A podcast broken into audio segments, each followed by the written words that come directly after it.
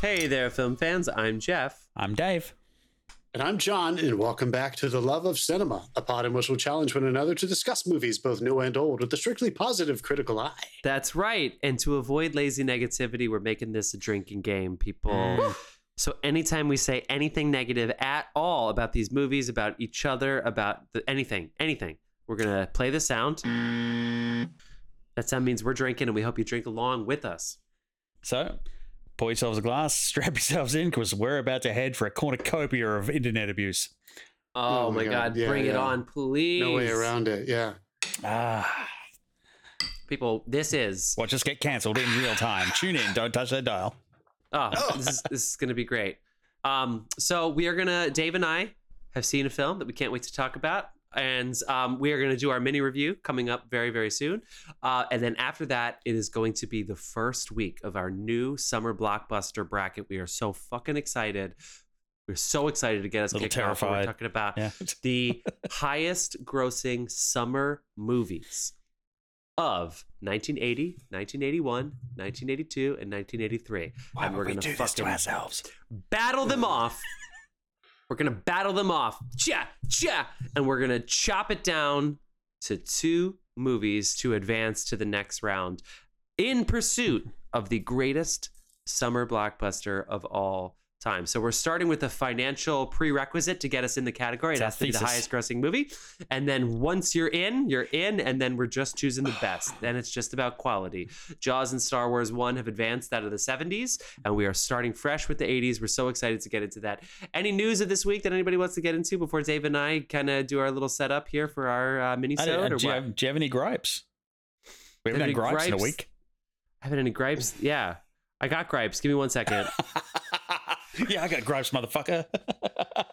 He's ready to complain. yeah, Let check he's- my crystal ball. I, I mean, I, I just, I don't, I just want to start uh, quickly while he's looking for that with uh, while Yeah. my little gripe. Uh, last week, I went and saw a movie at Times Square AMC, and dude, not only did a, uh, I'd like- to be honest, at, at this point, they were doing a great job in there. I, I like forgot my wallet, and they let me in with just a, a photo of my ID. Um, so good for them. But then I walked into like I booked a ticket in uh, Dolby Cinema, and they have that huge screen. And I sent you guys a picture of this. The, the huge screen was just blue with input one flashing on the fucking top of it. I'm like, dude, I'm here to see Fast X, and you're shortchanging the experience. Hold on, hold on, hold on. You got to you got to clarify more for our listeners. Not the huge screen inside the theater, in No. the hallway, walking Yeah, the into the, curved theater from projection the screen lobby. with a yeah, and it, it, Yeah. like it's just blue with input one sitting there flashing in the top right hand corner. I'm like, oh my god, like it's this isn't even far from like, like they're just We've joked about it a lot, but they they should probably listen to all of your gripes about I wanna- yeah, I at wanna- I wanna- like, yeah. Package it together. I mean, if they if they listened to all my gripes in a row, they'd probably burn the fucking thing down. To be honest, but I mean, you have pointed out quite Dave, a went few overtime. problems. Anyway, Guys, Jeff, hit us with a gripe. What you got, dude? What do you? What do you? Wait, was I was gonna say something about that. I was gonna, oh, I think with the writer's strike and everything, which we shouldn't even call the writer's strike. We should are call you griping the, now? Is it what you've started? No, no, but but don't you think every company just just pay people more?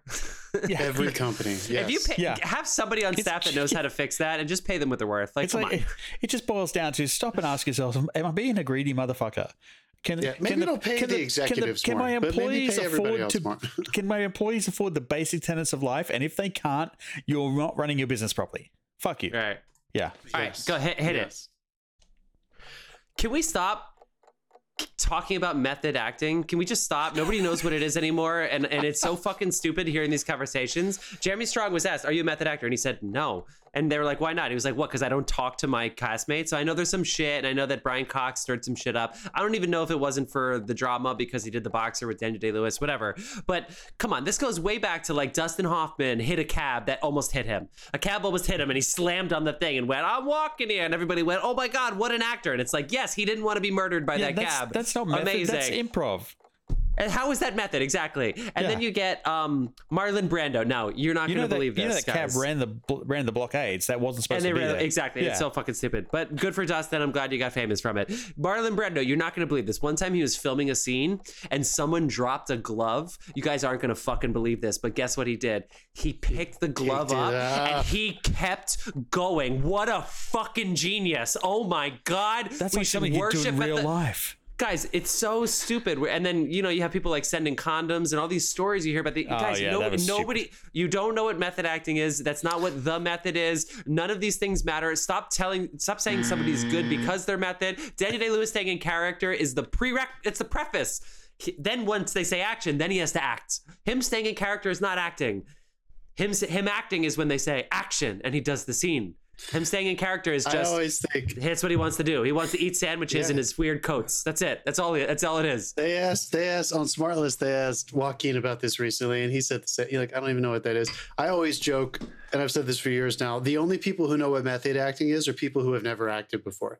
Like it's it's used so colloquially when they talk about actors who might do something like that, Yeah. stay in character or do some extreme thing in a take that they didn't do in the previous take. Oh, revolutionary.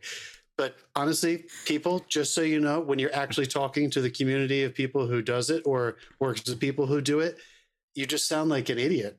You just sound Yeah. like an asshole. Like just stop using the term. It doesn't make sense anymore. We've never thought of it that way. There's there's there's a lot of techniques, and they're all just trying to get to the same thing. So uh, yeah, I would second that. Everybody, stop fucking talking about it. I mean, athletes move to weird, obscure places sometimes to like train. Like basketball players, a lot of times train in like the sand dunes. Like that, we don't need to name that.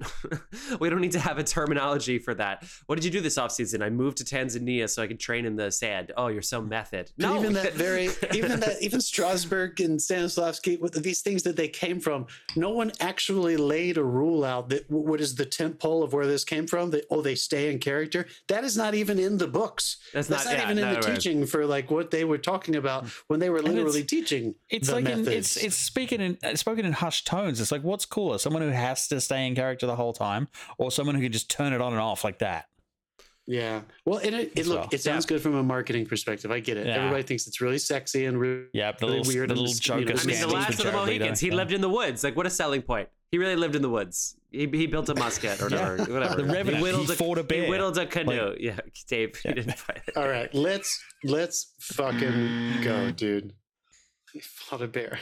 And now we're into our weekly recap. This is Memorial Day weekend 2023. Dave, anything to It's say? the sort. It's the sort of uh, recap. We're recording this. Uh, no, it's, no, it's actually for real. We, we recorded it the whole weekend. We've uh, we've uh, actually muted John. Um, we've gagged him for speed, and uh, had time for a quick change as well. So we definitely did not record this show in three different segments, in case anyone was wondering.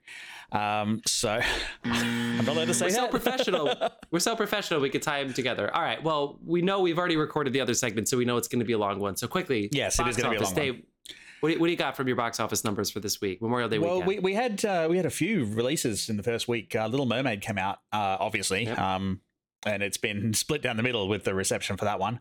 Uh, the Machine came out from Sony Pictures, uh, which is uh, a comedy, one of those really ridiculous comedies. It looks like. Uh, I actually am a little bit intrigued because they're like my secret passion, so I may end up seeing this by the end of the weekend. Um, Oh, wow. It's, I mean, it's not doing too bad. Little Mermaid uh, just today pulled in 38 mil, and uh, it's up against it. It pulled in 2.2 mil, so it's not doing too bad. okay. All right. Buzz, just get the fuck out, Buzz. Um. Well.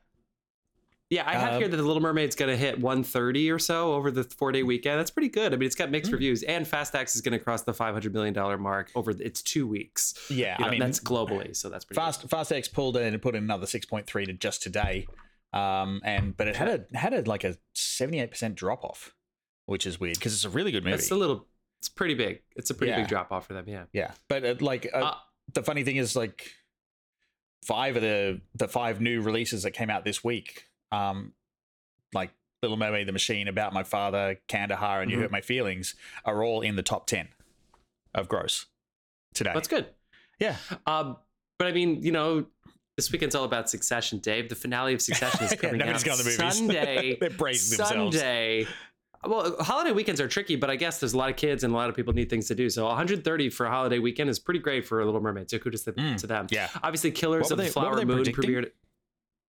What were they predicting for Um, Mermaid? I think I think that's about right. I think it was Okay. like it, it was it was it was predicted to right because this it's a four day thing, so it kind of Yep. changes the way you usually think It of does. weekends because of the the holiday. Not that a million people go to the movies on Monday, but yeah, with especially with like the Thursday night, you know, this is basically almost like a full week condensed. But they were expect. I mean, it's got a two hundred fifty million dollar budget, so they were sort of banking on it making a hundred. um, but yeah, but then you got Cannes, so Flowers of the Killer Moon, Scorsese, Oh, uh, yeah. that premiered out of contention, so it's not in the contest. But obviously, a lot of buzz about that, really high reviews. Uh, and the Palme d'Or went to a woman for the third time ever, only the third time behind Jane Campion and um, and the Titane director Julia Ducournau. Um, won this year. So there you go. it for Titane? no, not this year. Not this year. It's for a movie called. Dave, it's for a movie called um, that, Anatomy. it's car fuckers.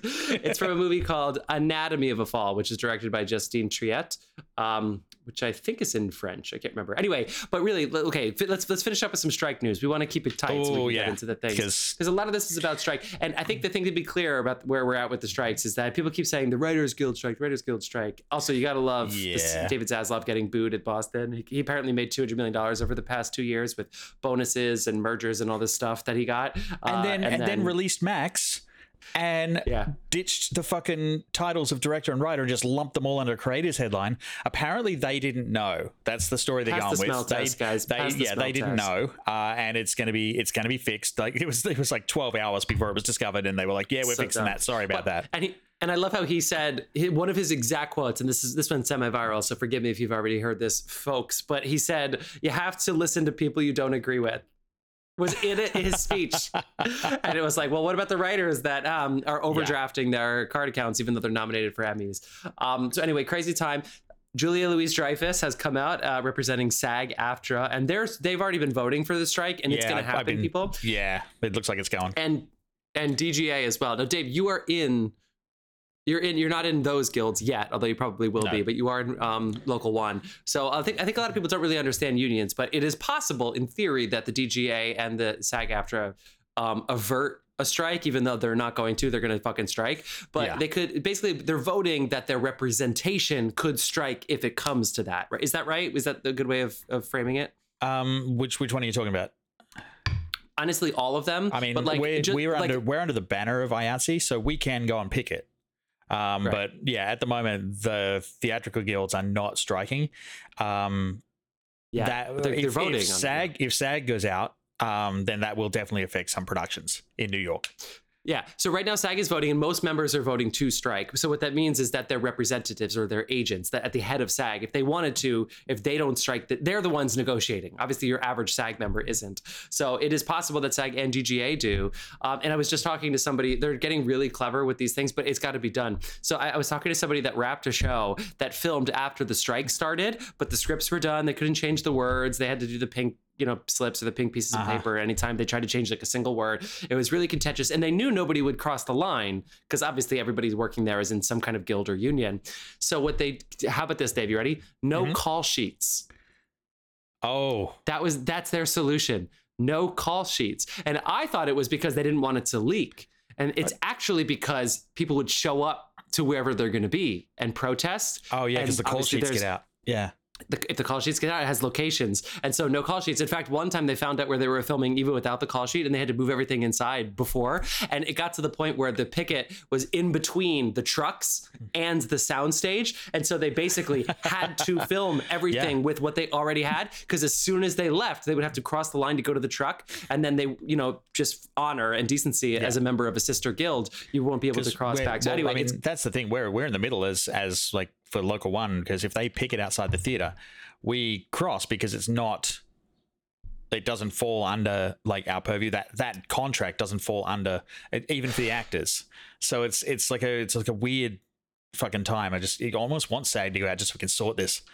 Um, It just feels weird. But honestly, with AI and stuff, and usually the DGA leads this because I'm sorry, you can't really make a movie without a director. You can try without Yeah. a script. You can try to do an improv movie, but you, you need somebody at the helm. The director is the captain of the ship. And the funny, the funny thing is, the timing is the DGA is last. well, you can't so you can't do an improv movie Strike- because they sack you and hire Ron Howard to finish it. anyway, of course, of course, you need everybody. But long story short is like. guys, the strike is not done anytime soon. It's going to happen all summer. Um, and then the last thing is Comcast. Comcast is hemorrhaging subscribers, so their solution is to bundle streamers, which I believe is sounds just like a fucking cable bundle.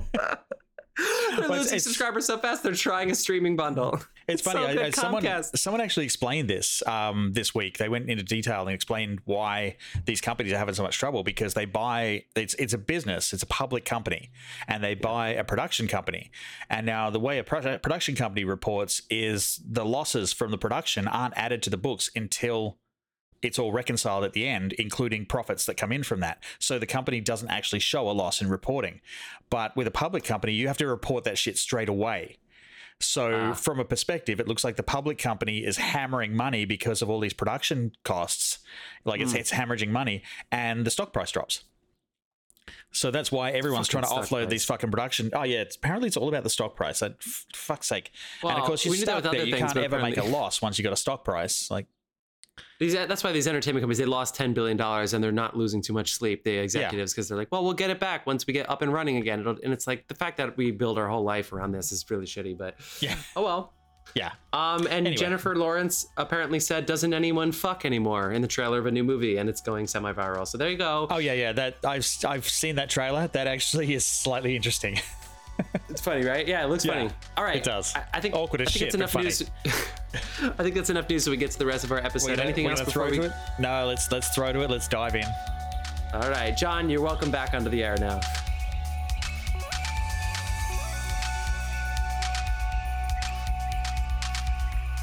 Let's do it, people. It is officially time to get into our Oh, it's gonna be. This one's gonna hurt. two face-offs. So our fir- we're gonna do two face-offs. The first one we're gonna do, we're gonna go in order. So 1980 versus 1981. 1980, of course, is The Empire Strikes Back. 1981 is Raiders of the Lost Ark. Man, this is fucking tough right This now. is oh, this is gonna hurt. This is We really gonna hurt.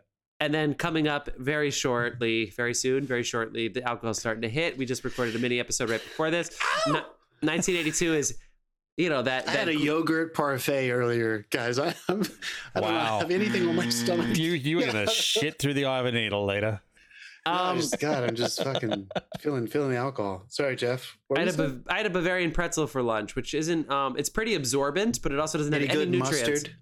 Fucking great mustard, but they didn't give us Motherfuckers enough. get to the point. They gave us oh. more of this weird ass fucking like side that doesn't make any sense, and the, mu- the mustard was like a quarter full. That ramekin. No, he can't. Ooh. Apparently. Ramekin. I can't do. it. Okay. And then we're gonna do that, you know, great movie to get drunk and talk about. E E.T. 1982 highest grossing movie, Yep. and then, of course, Return Just of the like E.T.. Jedi. And then, of course, Return of the Jedi. But let's get into it. So, in 1980, I should also say, as we get as we segue into this here section, the box office numbers are definitely more accurate the later we go.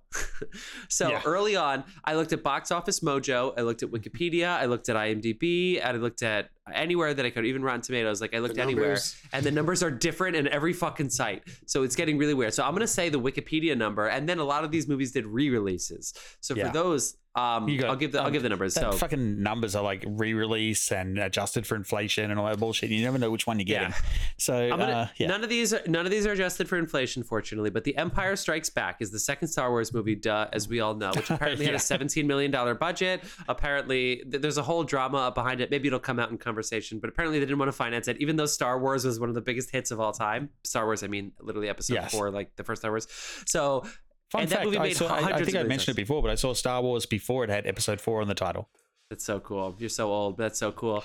Um, so then, um, Get your cane, Grandpa. When I my saw. Star Wars, there was a Get off! Get off But Empire, they like door. they like wouldn't give them the thirty million dollar budget to go over credits, so they fucking Lucasfilm had to like buy some of their own share. Anyway, whatever. It got really fun, but Yeah. according to Wikipedia, the initial release of The Empire Strikes Back in 1980, which by the way, this movie came out in. To, to qualify for our May summer list, May 21st. 21st, 1980. There was a May 1980. 6th. There was a May 6th premiere at the Dominion. Theater, but May 21st, 1980, so right before um, Memorial Day weekend. We are literally filming this on May 21st, which means that the day we are recording this and filming for our YouTube fans is the get this 43rd anniversary of Ooh. the release of The, when the, the Empire Strikes Back. Anyway, and I'm still two- older than it. 239 You guys hear my dog? yes Yeah. 239 million dollars at the box office it, it ended up making over time Woof. 538 million dollars from re-releases and honestly it's probably way more than that and then that doesn't what was your first number that you said at the box office? I'm just curious. 239 for So the I initial ha- and on the numbers, if anybody's count, like on the numbers, they have 181. So i don't know you if that's it's it's tough to tell, but the numbers also has. I want to call this out. The numbers has tickets sold, and I thought this was useful information. 67 417 790. So what is that? Uh, There's no way oh, that's shit. 67 67 million million? tickets. Is no fucking way. One seven seven one zero. Yes, and it I costs mean, That is digits wise, I know that makes that is sense, but 67 that's, million tickets that's, sold. that's how cheap I mean, movie tickets yeah. were back Dude, then. it's like three Can you dollars and imagine fifty if you sold like cents seven bucks. if you sold 68 million tickets today, you would say it would be like a four billion dollar Yeah. movie. That, that is crazy. that is Okay, so all right, crazy keep going. I just Other wanted to movies call that the came out- out. in 1980 you have airplane stir crazy nine to five did not come out during the summer any which way you can private benjamin smoking Oh the my God, bandit 2 came out Smoking Blue the Bandit. The Blues Brothers, all these movies came out, Mm-hmm. but obviously The Empire Strikes Back was going to fucking smoke them. So that is on our list. And then this is going to be up against Raiders of the Lost Ark. How great Jeff- is it? that Jeff- perhaps the two best movies of these two great. Caddyshack. Caddyshack came out in 1980, dude. Give it up. Um, I didn't get down that far on the list. I'm so sorry. You are 100% Number right. 16, yeah. July 25th. How fun is that? We All golf. 1981.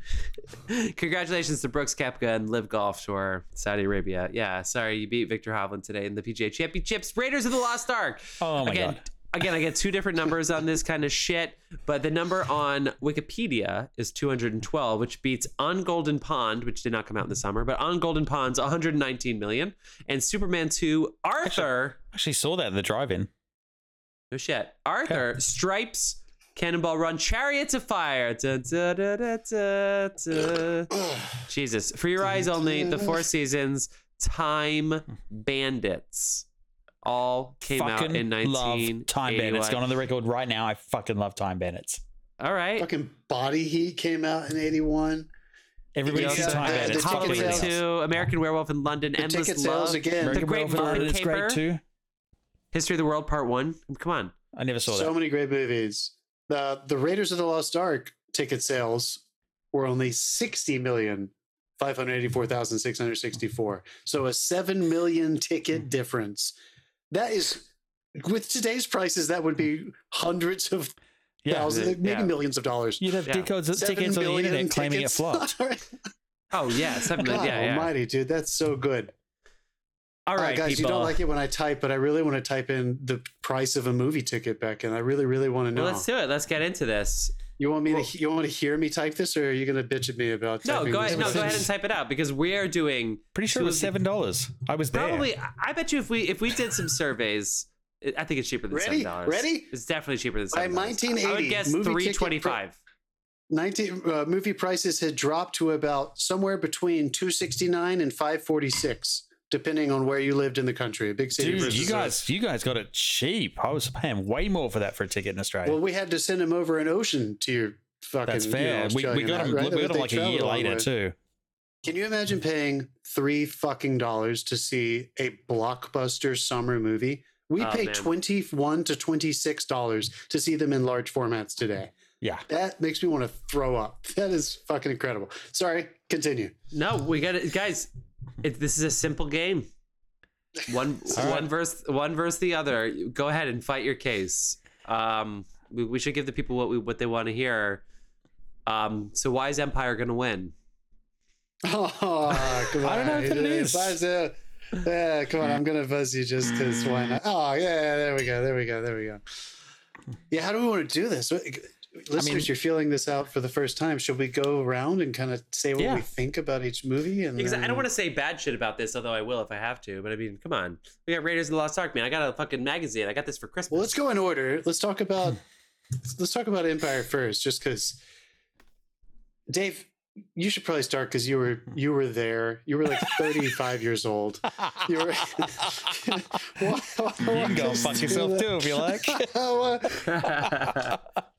We're, we're starting I bitchy, think- I huh? think- I think everybody, uh, Dave, Dave was alive, but he was a kid, of course. We, but Fuck anyone yeah. who's a huge Star Wars fans, like you know, of course, we're, we're big fans as well. You read about what was happening contextually. Jeff gave us a little bit behind the scenes with background, but this was one of the very first times that a franchise like this that wasn't based on existing IP because they had tried superhero movies, superhero movies before. They had tried some adaptations from very famous uh, novels in the sci-fi horror space in the 50s and 60s, but Star Wars was exactly what you think it was. It came out of absolutely nowhere. It's original work. It had that Buck Rogers kind of feel. So the first one took the world by storm. So It was have way less campy than Buck Rogers. I mean, oh, come on, come on. Have the stakes ever been higher though for a sequel? I don't. I don't know. I Uh, don't, this is kind of the no, first I mean, uncharted they- territory. They're But like, also, we're gonna make it. just We're gonna make it like multi-episodic, and, and like he starts at four, and then five. And I'll t- I'll tell you what. One thing I will say is all this rhetoric about Empire is, is the best movie. Not when you're a kid. I felt that way you- too when when, you're was a a kid. kid. watching Empire for the first time, you're like, "Where's all the action? Where's all the fun stuff? This is You- I- dramatic. you this love is the, heavy." You love the opening Like, though. The the opening was fun as a kid. Hoth was fun as a kid. eh, Not really. It's it's got a big fucking. I was I was like eight years old. I give or thought it was bold as fuck. And I was I- like, we're in the I'm like- snow. We got these snow binoculars, it was these night vision and the- goggles. we got a I was Yeti. more, inter- I I was more on. interested in the AT-ATs later when they turned up. Um, but The adults? What'd you say? Dave- AT-ATs, Dave, you're so- AT-AT. Oh, the Dave, you're so right, dude. I'm so glad you brought that up. I remember when I was a child thinking, Jeff, I don't know about you, but I sat down like officially with my parents when we bought like the box set of the re-release, Yeah. you know, versions. I, and I like Jedi I was better as a probably six-year-old seven too. or eight. I was definitely. I thought this was the adult movie. I thought this was for Yeah. the adults. Like I I, didn't di- I think it didn't was understand for me. the ending. I couldn't believe it ended when it did. I was like, "What?" I mean, Yeah. I under, I understood the ending, and they had granted they had me by the ending, even as an eight-year-old. But then it was like, you know, uh, am I, I'm allowed to? Is it spoilers to say they chop his hand off? I think we're safe with spoilers, right? Like when they Yeah, started if you chopping. get spoiled by this, Yeah. then you yeah, should yeah, fuck you you, have dude. You should be failed listening this to this planet. podcast. Like, Uh, but I like when they they got to that, and it's like you just chop fucking Luke's hand off. It's like you've ruined my hero. Like that's how I took it as a kid. Like I didn't Yeah. get the nuances behind it about how he was going to slowly become what Vader was and that sort of thing. As a kid, I didn't get it, so I didn't like that movie. All right, so knowing me, you guys know me. I loved that sequence. I thought everything in the middle and all the conversation, Cloud City. I really enjoyed though the final emotional. I'm your Hmm. father. He chops Luke down. I feel like even then I was I was like Yeah. very I was you know trying to understand what storytelling was, and I was like, oh my god, of of course we don't know how Luke is going to get out of this. Have you have you heard Like, the story behind that this? idea Have you heard Mark Hamill tell the story behind that? Um, when they originally the, how he didn't know. No, he knew Mark. Mark Hamill knew um, because and he, had to react to it. else. To, But no, yeah, yeah, yeah. um, when when they first did it, whenever with everyone on set, they said uh, Obi Wan killed your father, and then he's like, "Okay, I'm going to tell you something." And Yeah. we're going to do this after everyone left. They shot it without them, and he had to react to "I'm your father," and he had to keep that secret for a fucking year while they're in post production. They found out the premiere, right? Apparently, yeah. Um, well, uh, everybody found out at the premiere. Yeah, they couldn't tell Carrie apparently because she was the public address system of the set. Um, and if you, if you want anyone to know anything, tell Carrie and say keep it to yourself. She Apparently. apparently during this movie lost a lot of weight and had allergic reaction. She got down to 85 pounds and like, Oh, like that's not apparently healthy. had like yeah no apparently had some like shit going on. They filmed it in 85 London. pounds. They filmed it in England. Yeah. Yeah. Um, but yeah, Harrison Ford took exception with him at the premiere, uh, and he does a wonderful impression. Look up that clip on uh, YouTube if you if you want. But yeah, I just I just think like this was so dark, and for something that had been it was had space action and you had the heroes and you know sure there was a bit of sacrifice, so you had to have your like whiff of death. Like I get that now as an adult. I got it in Star Wars when they did it. I was sad, but you know we moved on, and I felt like that was a little more temperate. This one just went down a fucking dark path. Like eight year old me still doesn't know what the fuck happened inside that cave, and did not enjoy it at all. So Um, yeah. All right. Well, but to switch gears, all the reasons you're talking about that a child might not respond to them, that's why critically and why I think as, as adults, everybody looks, yeah, at, I think justifiably so, at Empire as one of the more mature, you know, expressions of that world. You took the characters again, and I don't think we can give enough enough weight to this. This was one of the first times that we had seen this kind of quest trilogy expressed at that level of production ever. Uh, so obviously yeah. we I wasn't there at the time, but so I do think they were in a way they were kind of writing their own rules too. Like, what is the massive movie trilogy going to do? I think they still understood what George did that a lot, man. been- George wrote his own rules a lot. which is which. So we, we have to you have to kind of put that in context when you're talking about these movies. But the idea, That he the would direct idea this. of sorry, he didn't direct this. That he was like, okay, I'm going to be around for everything, but I'm not going to be in charge of any one thing. Is pretty brilliant. Lawrence Kasdan wrote this, Yeah. produced it. But it was also it was largely thanks to a um Philip Kaufman. Oh no, never mind. Sorry, never mind. That's Phil Raiders. Kaufman produced. Yeah, that I was gonna say that's produ- he produced He Raiders, right? Yeah. Yeah. Um. So, Jeff's skipping ahead. uh, Fuck. but who di- who directed who directed this? Leigh one? Brackett also co-wrote this. Uh, this is directed by Irvin Kershner. Leigh Brackett Irvin also co-wrote this. Yeah, and I've heard. I think Irving, anyone who's seen all these documentaries, I've heard Irving Kershner describe this as when he was talking about when he was approached about possibly directing this, and he said, you know, I kind of looked at this middle passage as he's a huge fan of classical music, so he kind of equated Empire to the Largo. The Adagio in the middle of the symphony, movement three and four, if you will, or one of Yeah. those movements. And I, as much as I agree with you, Dave, from the kids' perspective, which don't get me wrong, Star Wars is supposed to be family, you know, hmm. accessible to all family members. But this was one of those movies that I had that very special feeling with as, as I was growing up, where I kind of got to grow with the movie to understand why people who were adults seemed to gravitate to it objectively as the best Star Wars movie. And I just, I don't know, I just feel like there's a, uh, there's a patience in the pacing there is a they they put so much weight on the relationships in this movie because even though there's an enormous amount of plot that is happening yeah. it's not the sequencing of this film is not is not quite as um uh success That's- or failure driven yeah, that's I going mean- to be ba- like do we blow this thing up or not? No it's more about can we get information from this person? Can we in- infiltrate this area? Are we going to be able to subvert you know this person's manipulation? That's because he doesn't, he, doesn't find, he doesn't find out he snogged his sister until the next one. Okay, Yeah, they I made mean, some mistakes, Dave. They made some mistakes. sure sure sure sure, sure. Is bliss. But Guys, honestly i feel like it was much more Not when you're snogging like your just- sister, it's not. I want to point. I want to point this out because other people I feel like have since uh, post. fuck you, dude. That's why I'm post, post Andor. I think a lot of people have said the sentence to me. This is the best Star Wars material since Empire Strikes Back, and we all. I think we all know That's what they fair. mean when they That's a fair that. comparison. It's for adult. It's for a, an older mindset. And I guess would just I would throw point out that Rogue One in there a- as well, but anyway, yeah.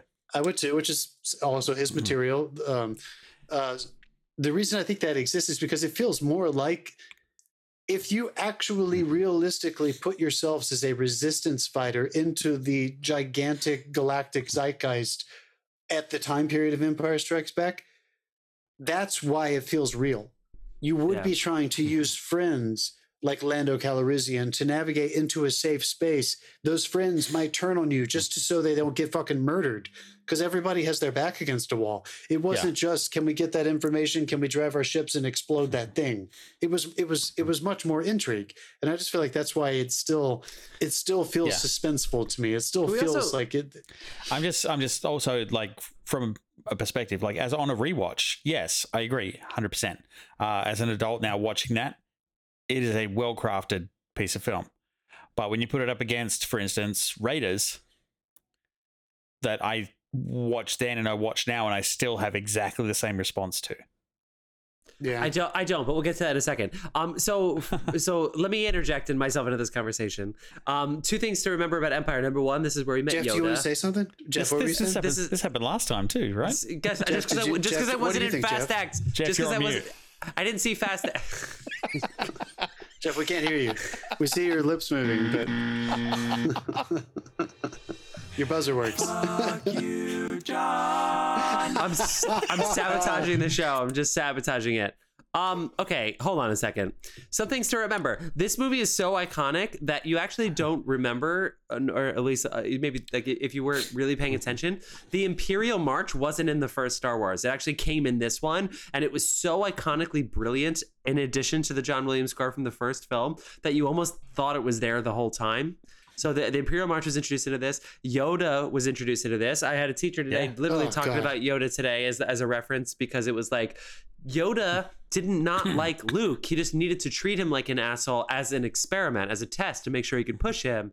And they were talking about like arts education and stuff. And then, was then like, you get to push your Jedi where Yoda just stuff? got so sick of listening to Luke So- bitch, so he just dies. He just died. So Yeah, that's true. 100 percent true. 100 true. 100 percent true. So the thing, the only, if you want to look in the great context, there's two things that Empire did that were a disservice to the franchise. Number one is it didn't hmm. build the intergalactic war at all, so you didn't meet these other factions that could that were that could have helped in Jedi. So when you're gonna hear what I'm gonna say about Jedi soon, but um, it, it it kept the it kept the scope very simple and intimate, and I think Rian Johnson really wanted it to be this one simple little story, this little you know like we got this little thing that we Did got to jump do forward here. about 30 years? No, but, but but it was the same idea in the sense that it was the middle movie. So let's just find the point because the Yoda co- Luke conversations, especially when Yoda's like, "Your training's not done." You have to do what's in your gut. And Luke's like, well, what's in my gut is to leave my training and go to help my friends. And that conundrum is sort of like the, the conceit of this film. That's like the thesis. It's like, what's the point of the Jedi if not to help people in need? And like, you know, this, it's like there's so much that comes up in that mm. conversation. I Makes think look a giant hypocrite later when you get to like the, I- the later seasons. Yeah, hundred percent true. But I think I, I would say Rian Johnson with two tried to do. Uh, well, this is twenty four hours. This is the shit that's happening, and this is where we talk about what the Jedi are. The Jedi is a religion, and they they like gave him they signed off on that, and he was like, it's just a religion, right? Like it's just It like certainly is in other- Australia. No, we did it. We filled everyone filled in Jedi in the, on their census, and it's uh, now recognized res- religion in Australia. So There anyway, you guys called it the jetty. The fucking jetty. Yeah, look, all, look, I'll say this. gonna have a jetty tinny. You know, Jetty Teeny. one of the best presents when when I opened my Christmas presents 2019 and my brother had gotten my whole family tickets to see Empire Strikes Back with a live orchestra. I was like, this Ah, is yeah. the I was I got mad at my brother because it was such a good gift. I was like, this motherfucker nailed it. God Yeah. damn it. yeah, that's a good gift. So we saw it, I believe it was January 2020. Um, what a time to be alive. Yeah.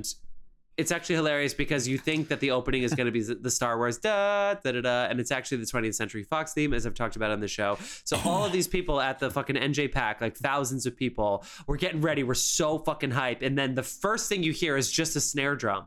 Dun, dun, dun, dun, and everybody laughs because we thought it was going to be the Star Wars thing. And like mid laugh, it says.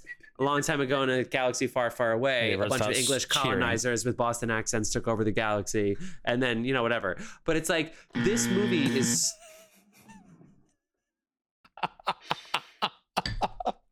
that was a good gag.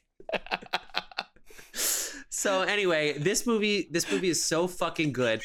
I will say, but I'll, I will level though and say it was too good because it was an isolated movie. And yes, it answered a lot of questions that can be expanded out, but it did not set its franchise up for success moving forward. I'm so sorry to say.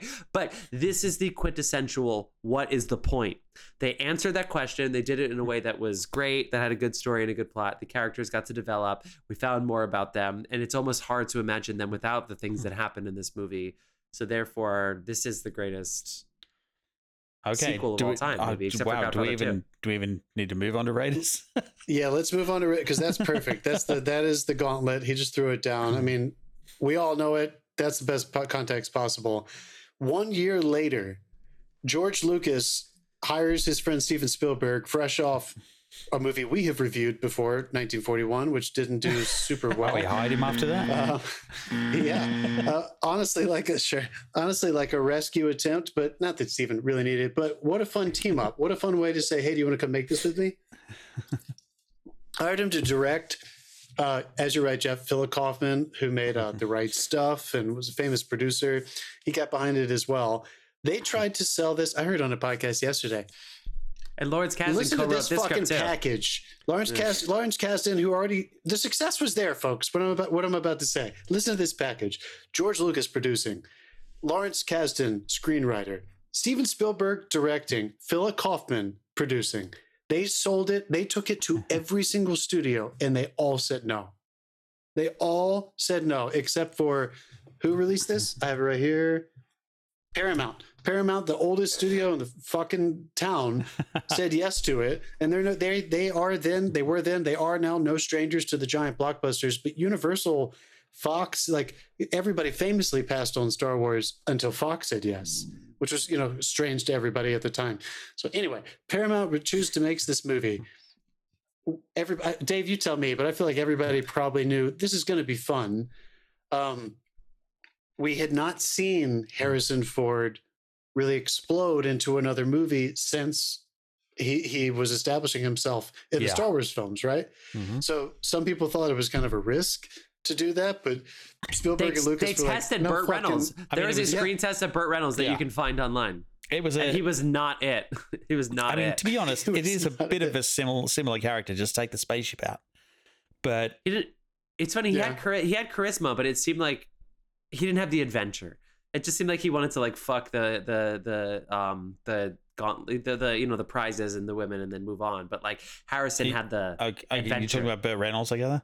yeah. What, what are you talking about? I no, I was just you didn't clarify. Uh, we all, we all think.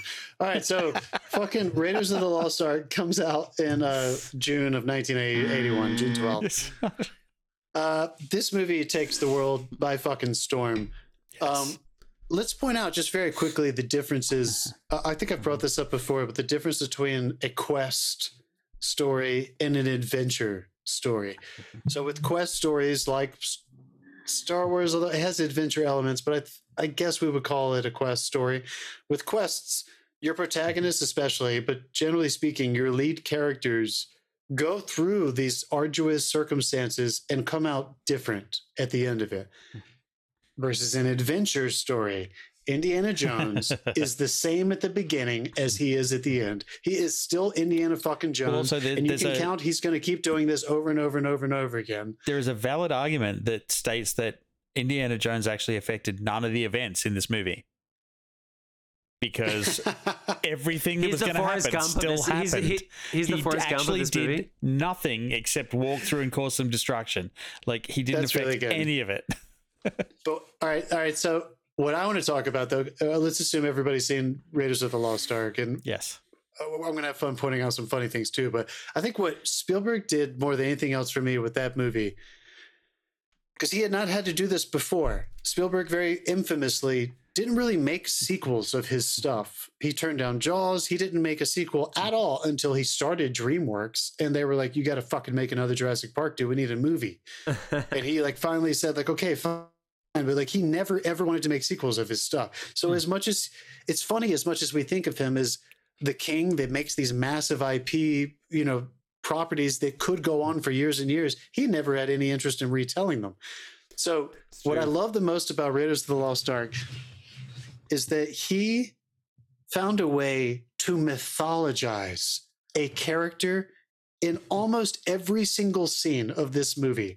There is some mm-hmm. shot or some action of Indiana Yeah. Jones that, that was merchandisable. Whether it was a shadow on the wall Yeah, or it was instantly he would, recognizable. yes. I mean, instantly he- recognizable. That, that was he was creating Indy memes before memes were a thing. It really, it really is true. Like I can't say it Yeah. enough. Like, and and then when you get to, of course, the set pieces, the action sequences, they're everybody has talked about these things for years. You can just turn the sound off and watch the escape scene where he gets the truck. I mean, that is a fucking lesson in action sequencing. There are Hmm. there is humor, there's heart, but ultimately, he very they both very comfortably told America, told the world. We don't expect much from you, audience. Just come and have fun and eat your popcorn. We're not going to scare Yeah. you to death. We're not going to ask you to get too emotional. We just want to show you a good fucking time. And this might be, at that point in history, this might be the best adventure movie that had ever been made at that point. Is that safe Probably. to say? That's safe Yeah. to say. Yeah. I mean, they used to do real like the, the real ones before like movies. It was they it was like an adventure reel. You get like I, I did they make the Allan Quatermains back then? Uh, the, the Rocketeer stuff like things like that. Uh, this was in the same vein as that, but it was a feature. Like it was a featured Yeah. presentation, and it had all the all the benefits that come with that. And it yeah, this this was a movie that just hit I- I real should- hard. I need, I need to make a clarification. Burt Reynolds. apparently turned down the opportunity to do this. What I'm thinking of is Tom Selleck. Easily confused, but Tom Selleck actually screen tested for Oh, Indiana yeah, I've heard of that. in the hat. He actually did it. And then as soon as I said it out loud, I was like, God, those two motherfuckers with the mustaches. I confused them up. I should say that. Guys, I do like this movie. I will say in hindsight, and I said this in the 1941 episode, I do feel like Steven Spielberg, even at an early age, the, the humor just didn't. You know what it is? It's it's it's who somebody said this. Comedy is always written for the time that it comes out. All movies are are all, all art is made for the time it comes out in, and we Yeah. decide what it what deserves legacy. Like um uh the the fucking Mona Lisa like is not that special of an artist without the history. Like you look at it, it's brilliant and it's amazing, but there's a lot of like great things that you just fucking walk past in a museum that you know. But anyway, with when it comes to like good art, it's it's hard to give it that legacy status, and this thing has it. It does. This is so quintessentially 1981. the the thing that, that that's tricky for me, the only thing that's holding it back for me is that they do like group scenes where everybody just you could tell they were directed to just put their arms in the air. And so there's like crowd scenes that are like, hey, and everybody has their arms in the air. And it, it just seems like a grandpa was directing the scene and, and made it too simple. I, it, it lacks some specificity to me because other than that, it is such an incredible adventure movie. The lighting is brilliant, and, and I don't Oh, mean yeah. to just be I don't mean to be flippant about that, but like when you're moving around and you're on sets and they're on location, they're literally out there. That's Indy got sick because he was out. He ate um, Harrison Ford ate the famous the famous sword scene Yep. With the gun. We, I think we've all heard that anecdote before. There was supposed to be a huge sword fighting scene, and Harrison Ford got like food poisoning because they were in a country they'd never been to before, and he ate the cuisine, and it didn't sit well with his stomach because who who knows how they prepared it, but it's not a way that he you know. So he's literally was like, I need an hour. If you want me to work tomorrow. I need to go to bed now, and I need to pass this. And so you have an hour, like, and then they, and, and apparently they they both kind of said at the same time, like, well, why doesn't he just shoot him? And they Yeah. did it, and they said, well, well, you got to shoot him and then turn around and like look for, as if there's more to do. So just they just to fill it out, and it happened to work. But like, so I, I don't mean to be flippant about the lighting, but like the fact that they're moving. And Spielberg is famous. It's, it's funny when you watch Spielberg movies and you think they're Scorsese movies where everything is pre-planned and pre whatever. And he very famously gets on sets and re stages and re-choreographs and redoes everything. The fact that it looks as good as it does, knowing that the mm-hmm. crew was probably like, you "What in a the second." they were like, "What the fuck do they want to do? What do they what do they want me to do?" The fact that it, it looks and feels the way it does is just like it really is one of the great adventure movies of all time. I mean, really there is one There's scene like, a with couple that. grandpa scenes they, in it for me. they had to had to shoot uh, after one of the actors had finished, I think, and he'd left. So they literally got his hat and a jacket and stuck it on a broom in the car. If you look closely in the car when it's driving off, it's just a jacket and a hat on a fucking stick. He, the Where is guy's not What- there. Yeah. When is it? When is this in the movie? Um, it's I'm trying to think when. Um, I think it's uh, in the just after the airport Nazi. I think the Nazi airport. So it's Also, it- yeah, but uh, I there is airport. basi- basically um that which fucking terrified me as a kid. I might say, like death by propeller is no way to go, no matter what age you are. Even if you're fucking, also- even if you're fucking enormous, even an Yeah. enormous scary This Nazi also guy. uh, a lot of Nazis in this movie. 1941 touches on it. World War II, but let's push that aside because it wasn't super successful. This was the beginning, the first time Steven had done his infamous like revenge on the Nazis, like his he all these wonder Yeah. these movies he's made throughout the years that seem to be commenting so strongly on that time period that he is so has such an affection for and such a respect for the the World War II era. So I mean, even that also on its own, like just setting it in that time, like come on. It's immediately compelling to think that this is happening behind the scenes. The backdrop is fucking World War II and the rise of the Reich. Um, there's a few funny moments I wanted to Yeah. point out that are uh, that are uh, just kind of show you that there's a campiness to this film that I think Oh, maybe God, wasn't. And was it seen that way when it first came out? I'm I not mean, sure. Every almost, almost every scene from this film has been parodied at some point. Guys, It's. Karen Okay, Allen out dr- out drinks somebody and then afterwards has Yeah. the most normal conversation that's ever been had even though she we just watched her do 18 whiskey shots and then she's like hey andy how's it going and it's like i'm sorry you're drunk Yeah, she's I'm obviously sorry. Australian. did you forget you're drunk Yeah. and dave there are certain like there are certain like oh, this is a movie. The way we're doing, like the cheesiness, the campiness, the mythologizing I was talking about. Jesus, sorry, Jeff. sorry. As Jeff, for Jeff, Dave, it just- Jeff literally just took 10 seconds to find the button and then hit the wrong He fucking did, one. yeah. Like, I'm trying to. I'm trying to much to make. drink. I'm trying to make John's life as difficult as possible. You're doing it. Uh, okay. When he is, uh, when the museum head comes to his house and he says, you know, they they do it. They're gonna they're gonna provide the funding, and they where the museum's gonna get it afterwards. He's like, great, let me pack. And the only thing he puts inside the suitcase are the hat, the jacket, and the whip. Yeah. Like things like that Yeah. are just like you can't get away with that's, it nowadays. that's iconic. It's a, yeah. I, I will There, say, uh, like, there's another. okay, one more, and then we have to wrap this up. All right, all it the fact that nobody, that nobody hits him? The fact that nobody hits him as he's going into the The fact plane. that nobody hits. I would. There were two other things. When he can't find her in the basket scene, and he, the American, comes in and knocks over every single person's basket. It's just on the ground. I thought that was just fucking hilarious. And then my last little funny quip. Uh, when he's telling her to run to safety in that fight scene in the square, and he grabs her and he just throws her to the ground. Oh yeah, He yeah. just noticed it. I mean, he fucking heaves her to the ground. I don't think that was blocked. He's like, get out of here. And he just fucking, she just rolls. There are so many things in this movie Hmm. that basically are super, super, super unrealistic. And I'm not even talking about in the sense of the world of Indiana Jones, just Yeah. we're in a movie. This is very much a movie This is a movie. Yeah. presentation of an archaeologist, James Bond, Yeah. which was, I, I think, the pitch to Steven Spielberg by George Lucas. I mean, Steven Spielberg said, "I want to make a think George Bond." It's James Bond. Yeah. I And- may- and- I may have said no. Lucas was like, "I'll do you one better. Let's make James Bond, but he's an archaeologist, and I've been wanting to do this for years." I, I must say, Let's it. like I was, I was going to lead towards Indiana Jones, but one thing that keeps coming into my mind as we're talking about this is after Star Wars and after Empire, like I had, I wa- like I had lightsabers. I didn't pick up a whip till I was thirty-five.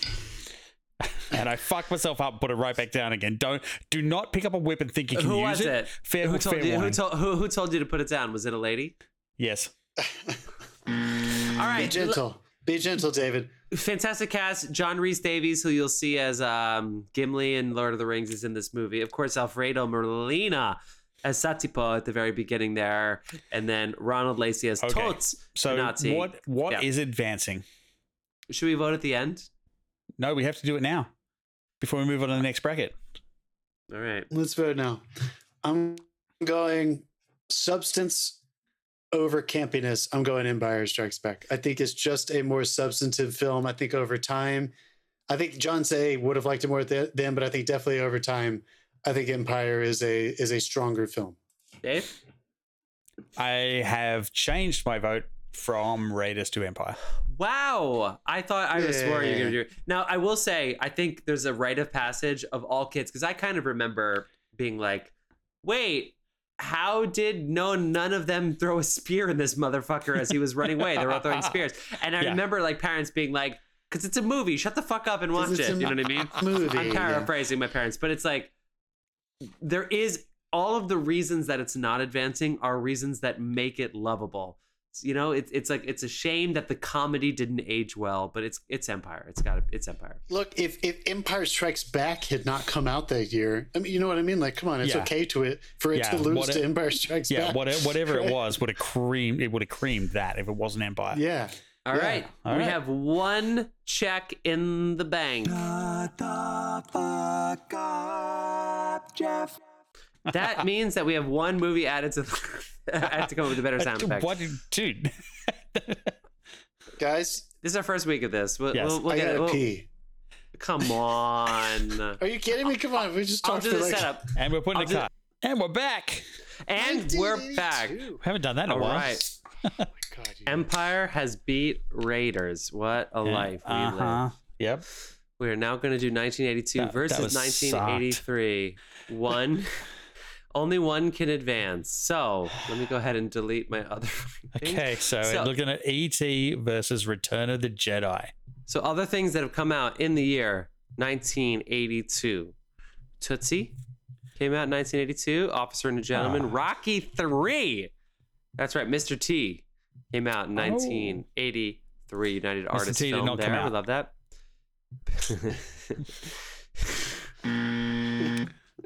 Not there's anything wrong with that. I've got Porky's. I've got Star Trek 2. I've got fucking Annie. How Best the Little Whorehouse in fuck- Texas. How the like because Star Trek Two is considered the best Star Trek film ever. They're wrong, Wrath of Khan. but it's yeah, it's Wrath of considered. Khan. Yeah. Um, That's how but small the Dave. That's how small, right? The group. the Trekkies is, were Like, back then. just- yeah, Yeah, it just hasn't really. now I they're no, they're they're huger now. They're like it's huge now. They would only pay Yeah, two dollars a ticket, not the full five that it costs to go see Guys, Star Trek. Blade Runner came out in 1982. And Everybody according to hated Blade Runner when it came out. and according to Wikipedia, it was not on the highest s- Yeah. top grossing movies. It wasn't even in the top ten. Although I imagine internationally, worldwide, there's this is not including re-releases because in the re-releases, um, well, ET fucking smoked everybody. Yeah, E- ET fucking It's smoked gonna be everybody. Jill with Lane sitting there like re-releases. phone home. That's right. Yeah, you're talking about you're talking about you know drive-through movies and just like you know anniversary specials and such. Like three hundred and fifty-nine million dollars is probably an understatement on on all metrics. I have 321 million. Again, these numbers are fucking. These numbers are, are all off. Like I don't They're know what to What do you, what do you want? For, right, what do you ticket want from sales. Ticket sales. You ready Ticket for this? sales, A yeah. hun- A hundred and nine, four six eight, nine five one. Almost they- a hundred and ten uh, million Million tickets. sold. Are So they you average $3 a- Kidding, dude. That's three. do- That's three dollars a ticket. That's that's ET. That's ET, dude. Fucking That's- hell. That's three. That means you know what that means. That means a lot of people went to like drive-ins where you like pay per car or something. Like what the fuck is this? Three hundred fifty-nine million dollars on one hundred and ten million dollar ticket, 10 million tickets. In nineteen eighty-two, it's three dollars a ticket. You gotta come on. you gotta pay people. I put in the the, the seventeen ninety nine. I think that's the average cost in like uh in a lot of places for like a Yeah. movie these days. It would have been a two billion dollar movie. yeah, of it is- course it would. So it's everybody's like, ET's the best movie of the time. It's like, well, Endgame is the highest grossing. Well, Avatar. No, guys, Yeah. come on. This Yeah. is not even fucking close. And honestly, ET got smoked by these other movies we've already talked about. Raiders of the Lost Ark smoked this, and fucking Empire fucking smoked this. Anyway, ET is a fantastic fucking movie. It almost won Best Picture, and the rumor is when Steven Spielberg lost the Best Director Oscar to Richard Attenborough for fucking Gandhi, Richard Attenborough shook his hand and said, Mm. "You got robbed." Wow. I hope that story's true. I've heard that story. It is true. It is well. true. He's Yeah, well, right. it's, it's easy for Richard Attenborough to say because he yeah, still gets to he's, he's holding a fucking Oscar while to he his says Oscar. it. It's like, let me hold my Oscar and shake your hand with this one. It's like, Yeah, yeah, It's a shame, Alright. Steven. Better luck next time. You Yeah. fucking- So that's nineteen. That's nineteen eighty two. This is nineteen eighty three. We know what yeah, it's happened. like, sorry, kid, and he gives him his hat. You know, 1983. He's a maniac, maniac. Flashdance. Flashdance made ninety two million dollars, which is good. Terms of Endearment came out later. It didn't come out in the summer. Trading Places. Staying alive. Trading Places. places. Guys, trading guys, places. Guys, we Uh, live in the world. We live in the world of AI. War games. War games. Where War Matthew Games Broderick on a video so game. fucking good. Everybody watch War hundred Games. percent. Risky- Guys, I'm gonna say right business. now, risky business. Guys, I'm gonna say right now, War Games best Matthew Broderick movie. Yeah. I love Ferris Bueller, but God, War Games is Wow. I, good. no, you know It's, uh, what? it's I a- would I would go the other way, but sure.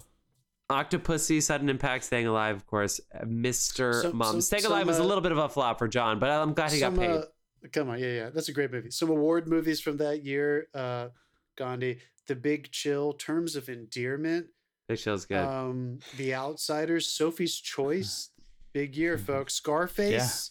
Are you kidding me? But sitting up very, very, very, very comfortably, like not even close in the same galaxy, if you will, as any of these other movies. 1983, The Pick, Return of the Jedi. I mean, not even Yeah. fucking close. Yeah. So I got uh, uh, my numbers on the numbers are basically 250, 250 million. What are your numbers? for um Jedi, Jedi. 309. Okay, but my ticket sales, remember folks, ET almost 110 million.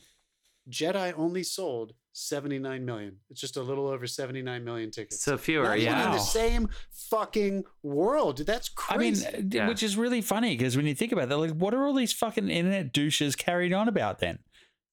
It's With- like obviously they didn't go see the movie when it was out. With re-releases, um Jedi got up to 475. Which is not great. So Empire definitely Sure. did better than it with the re-releases, but also Jedi did better than ET. So 500 million dollars with re-releases is pretty damn good for back then. And you know what? If they wanted to do the Little Mermaid, Aladdin, Lion King, if they wanted to just redo it with fucking Legos, it would make more money. Like I don't know, whatever, whatever. You know? Does Yeah. anybody This is the world we know live if in. they? Does anybody know? Because Spielberg already had Amblin as his production Mm-hmm. company, right? But what was his logo before ET? Until he did the, you know, the moon. Like, with ha- the like kid what? riding Who? across. Who was Adam Sandler before Yeah, Happy was, it, Madison? was it a truck hood? Because of Duel? I wonder. Yeah. I wonder what the Amblin logo was before ET. I mean, did he even have looking it. Amblin by that point? Because I think think Am- I think they created Amblin for ET, didn't they?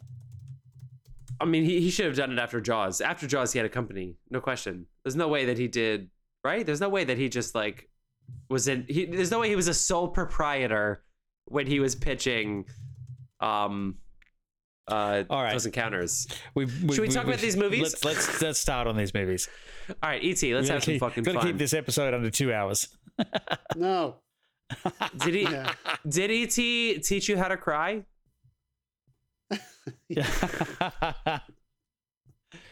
Guys, the ET ride I mean- at, at fucking at Disney World is like the best of all. Like when you go up on the bike, it's like, and you get the picture. I mean, it's just like it doesn't get any better than that. It was founded in 1984. So you guys are right. Damn, shit. Wow. So what did he do Okay. beforehand? I I think he just Universal people- just made yeah, other other people's United stuff, studios. right? Or was he United Artists? Was he- United was Artists he made it, that- Universal released it and all of his movies up until that point, and they still let him play there for the next like decade until Yeah. he started DreamWorks, and he started making stuff other places. But All right, what do you think Uh, of ET? what do All you right, think of ET? ET. Yeah, Dave, David, what a stupid movie. No, it was it was it was great. I, sure. Let's. We didn't. We didn't talk about these earlier, but guys, when was the last time you saw these movies? We didn't do that with 80, 81, but ET, I don't know that I've seen since Pandemic the nineties.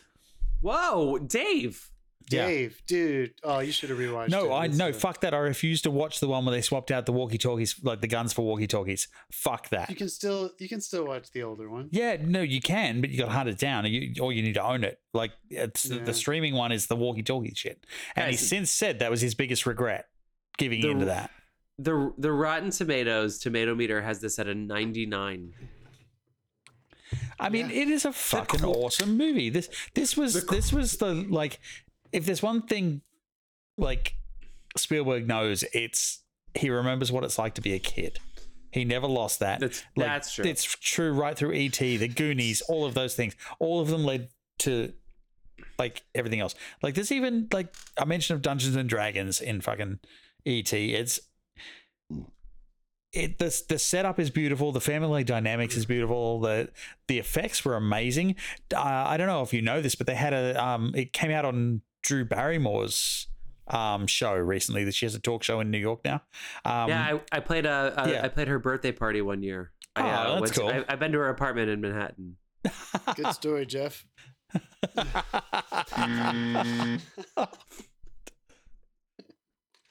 Did you- Oh god, I could tell stories about people's apartments. I saw But, uh, pictures of her with the ET doll giving it to fucking Princess Diana. But sure, yeah, you guys um, go whatever. no, do what the she fuck you want. no, they Cool. they actually hired someone in particular, um, that was there in during the breaks. It was their job to stand there with the controls for ET, just in case she walked up to it and talked to it. They were imp- like adamant that she believed it was real as Which a kid. is so fucked up because the scene Yeah. where he's sick, He's dying. Yeah, the- he's dying. They like didn't tell her. No. it wasn't real. This little kid, that cutaway Yeah. shot of her where she's just like fucking tears are rolling down her. That's messed up. man. Yeah. Should we Even- talk? Did you guys ever? Should we? How many child labor laws did they break? Did you ever see the audition for Elliot when um, child Henry labor laws Thomas didn't got it? exist then. Uh, but I just sent you guys a text message of the the I mean, they- cinematographer Allen these- Daviau. Um, it's These, really funny. these days, they but- just move it to the, the state where fucking kids can work in a meat packing plant. Guys, guys, the thing for Elliot, the kid Dave, starts. look at the cr- the kid, of that DP. Tell me it doesn't look like I'm sorry, Vangelis. okay, okay, hang Guys, on. I've got to, I'm going to open this. I've been watching Jeopardy Tournament of Champions and I got Vangelis and my friend was like, How did you know this? And I was like, I can't Oh, get into how I know who Vangelis is. I can't Wait, get Did, it. did he look like Guys. that then or now? Um, I think a little bit of both for sure. Um, Yeah, the I'm sure. cast and crew, Santa, the, the fuck audition for Elliot, the kid is crying and talking, and they just they they make him do the audition for like eight minutes, but he's like fucking weeping. They like clearly like broke him, and they were like, "This is where the audition starts." It's great though. He's so good in it. And then at Dude, the end, he I goes, "Okay, college- kid, you got the when I job. went You to got the college, job. that was Don't what the acting me." class was like. This Yeah. movie, this this movie might be Steven Spielberg's like most personal film. Like, and I know he said that about. Yeah, not even his know, biography is more like- more personal than this. Yeah, because they Well, try to he's lock they try to lock up his imagination. Yeah. That's what that's what the government is, and they come down because he got a cease and desist letter essentially when he was doing Close Encounters after Jaws. He's the biggest filmmaker in the world, and they said you should stop doing this. You don't know what you're talking about. And he said, well, that's the reason that I need to do this is because you are clearly trying to avoid people talking about aliens and what you know. And so he does he does close encounters knowing the mean, government the- is watching him. the so then fact he that- does okay. et after 1941 which again we have to take it past in 1941 but the government is essentially saying the kids are like this is fine. It's like a puppet. He's a friend. And they're like fuck you. We're gonna quarantine this house. We're gonna put up a cordon and then we're gonna take control and we don't you want you to know anything. Like in in the pursuit of steven spielberg's life it actually is this is brilliant like it is beyond brilliant that with after a cease and desist letter from the government he makes the government the villain Does, In does other countries, you can't do that. Like, realize if you're making a movie about aliens, they send you a cease and desist? They're pretty much confirming the existence of aliens. That's what Steven Spielberg said in his documentary. He, he got that letter and he went, "Yes, How I'm nailing it. I'm onto the it." government? Like, But that's what this is. They're gonna try to take this Yeah. fucking puppet away from these fucking they- six year olds and who are they- and they- crying. and they played it as they played them as stupid as well because they were in the movie. Absolutely. You know Um, what? I don't like think- his feet. That's my favorite line in the movie. I don't like his feet. It's Oh, a yeah, Drew Barrymore line of it. She's so cute. She's And guys, good. the cornfield scenes gave me nightmares growing up. Just looking out at the cornfield and Signs. Guys, I know Signs is like um, M Night Shyamalan's second best movie. Signs is such a fucking ripoff of ET. It is unbelievable. Just looking out at the cornyard, he basically just he, he just took the fucking shots from ET just without any of the setup. Yeah. I mean, there are so many. I feel like for, for my generation, this was the most iconic, like, movie movie that had ever come out until Jurassic Park.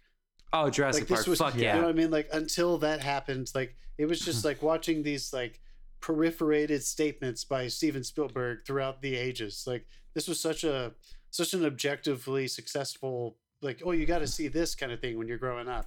Um, I also feel that uh, Steven Spielberg had shown his ability to deal with very, very commercially accessible suspense, um, hor- horror with Jaws. I think even in even in Close Encounters, there's a there's more of a an adult dramatic obsession to the storytelling.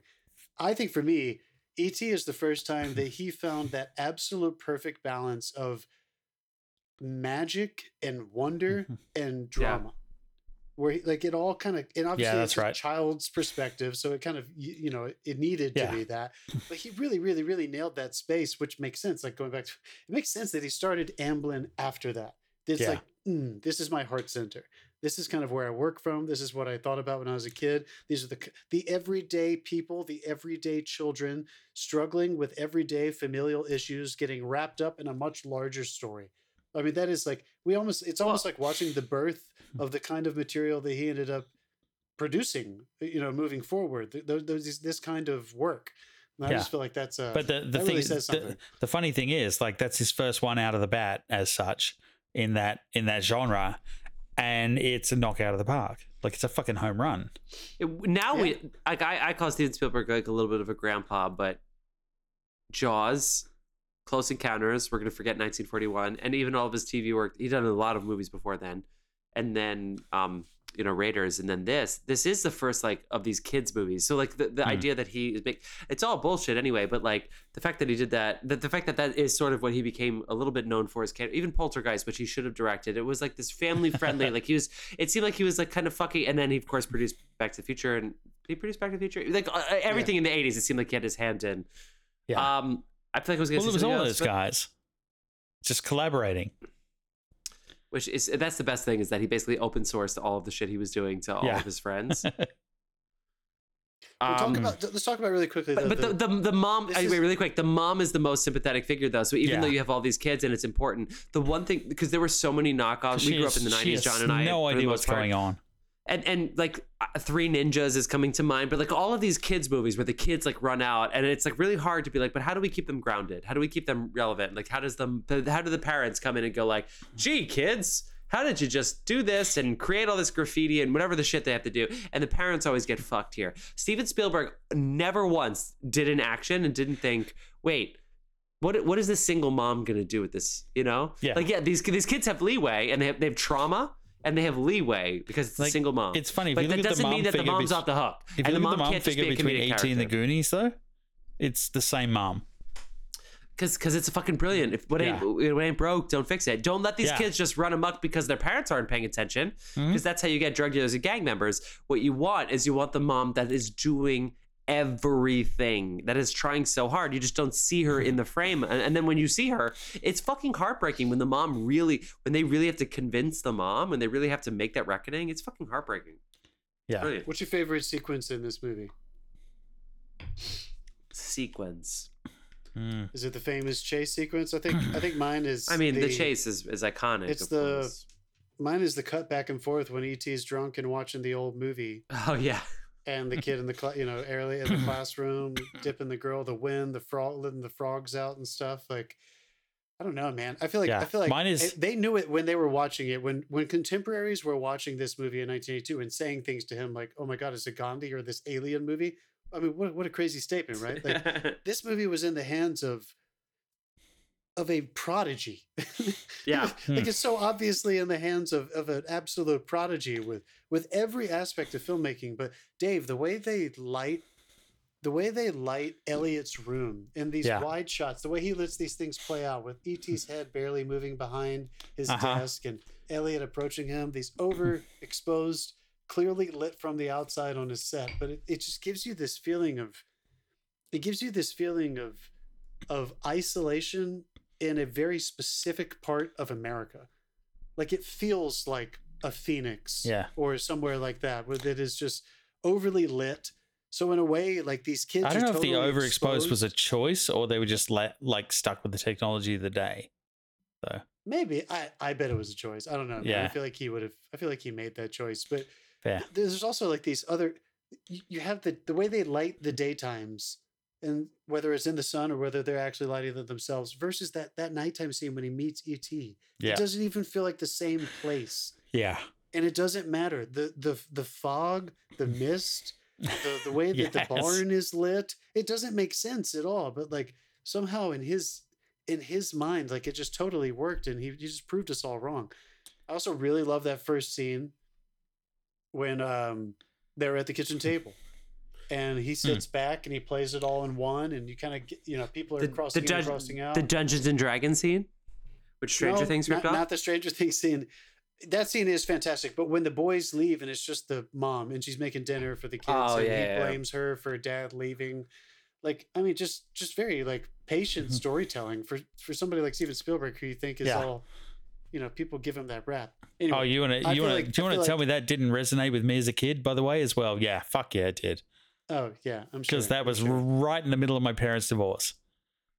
Oh Yeah. my god! look, that- because look. that's what this is. Steven Yeah. Spielberg is a, is a child of divorce. This is a Yeah. divorced That- child director. There is a picture. There is a picture of Steven Spielberg with ET on his back, and he's holding ET's. Have you guys seen this picture? And he's Yeah. holding ET's hand, and it is like all of the emotions of the human experience are in Steven Spielberg's eyes. Like this is one of the most personal films I think he's ever made. He has described his I mean- childhood as I felt Yep. like an alien.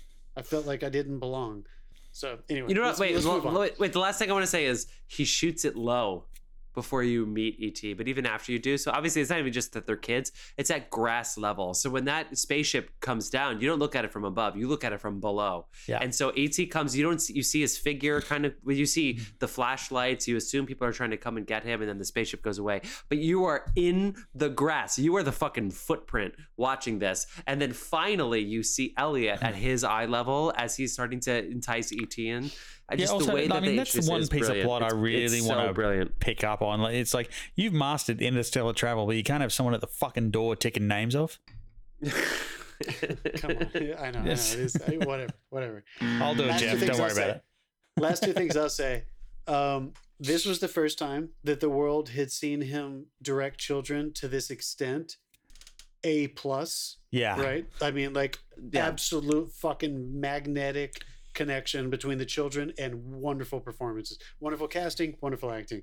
And the third thing I'll say is we just talked about 19. We voted it up. Raiders of the Lost Ark. We just talked about a Star Wars. We're about talking about it again. This score specifically does. I feel like him Oh, and yeah. his relationship with John Williams That's it. got to another level. Best they made this collaboration in film together. history. Best collaboration in film history. But like that, this ending segment, the 13 minute chase scene into the final thing, like there's just there are so many elements of ET that are scored so differently than very specific mood settings for like Star Wars that I feel like these are almost like silent movie scoring. The, Mm. the way so I don't know. I just I just wanted to point that out as well. That Yeah. all of John Williams is iconic, but this one behaves differently for me as a as a score to a film because so much of ET is mise en scène.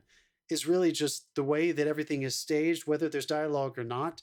There's so many actions, famous sequences where there aren't dialogue driven at all.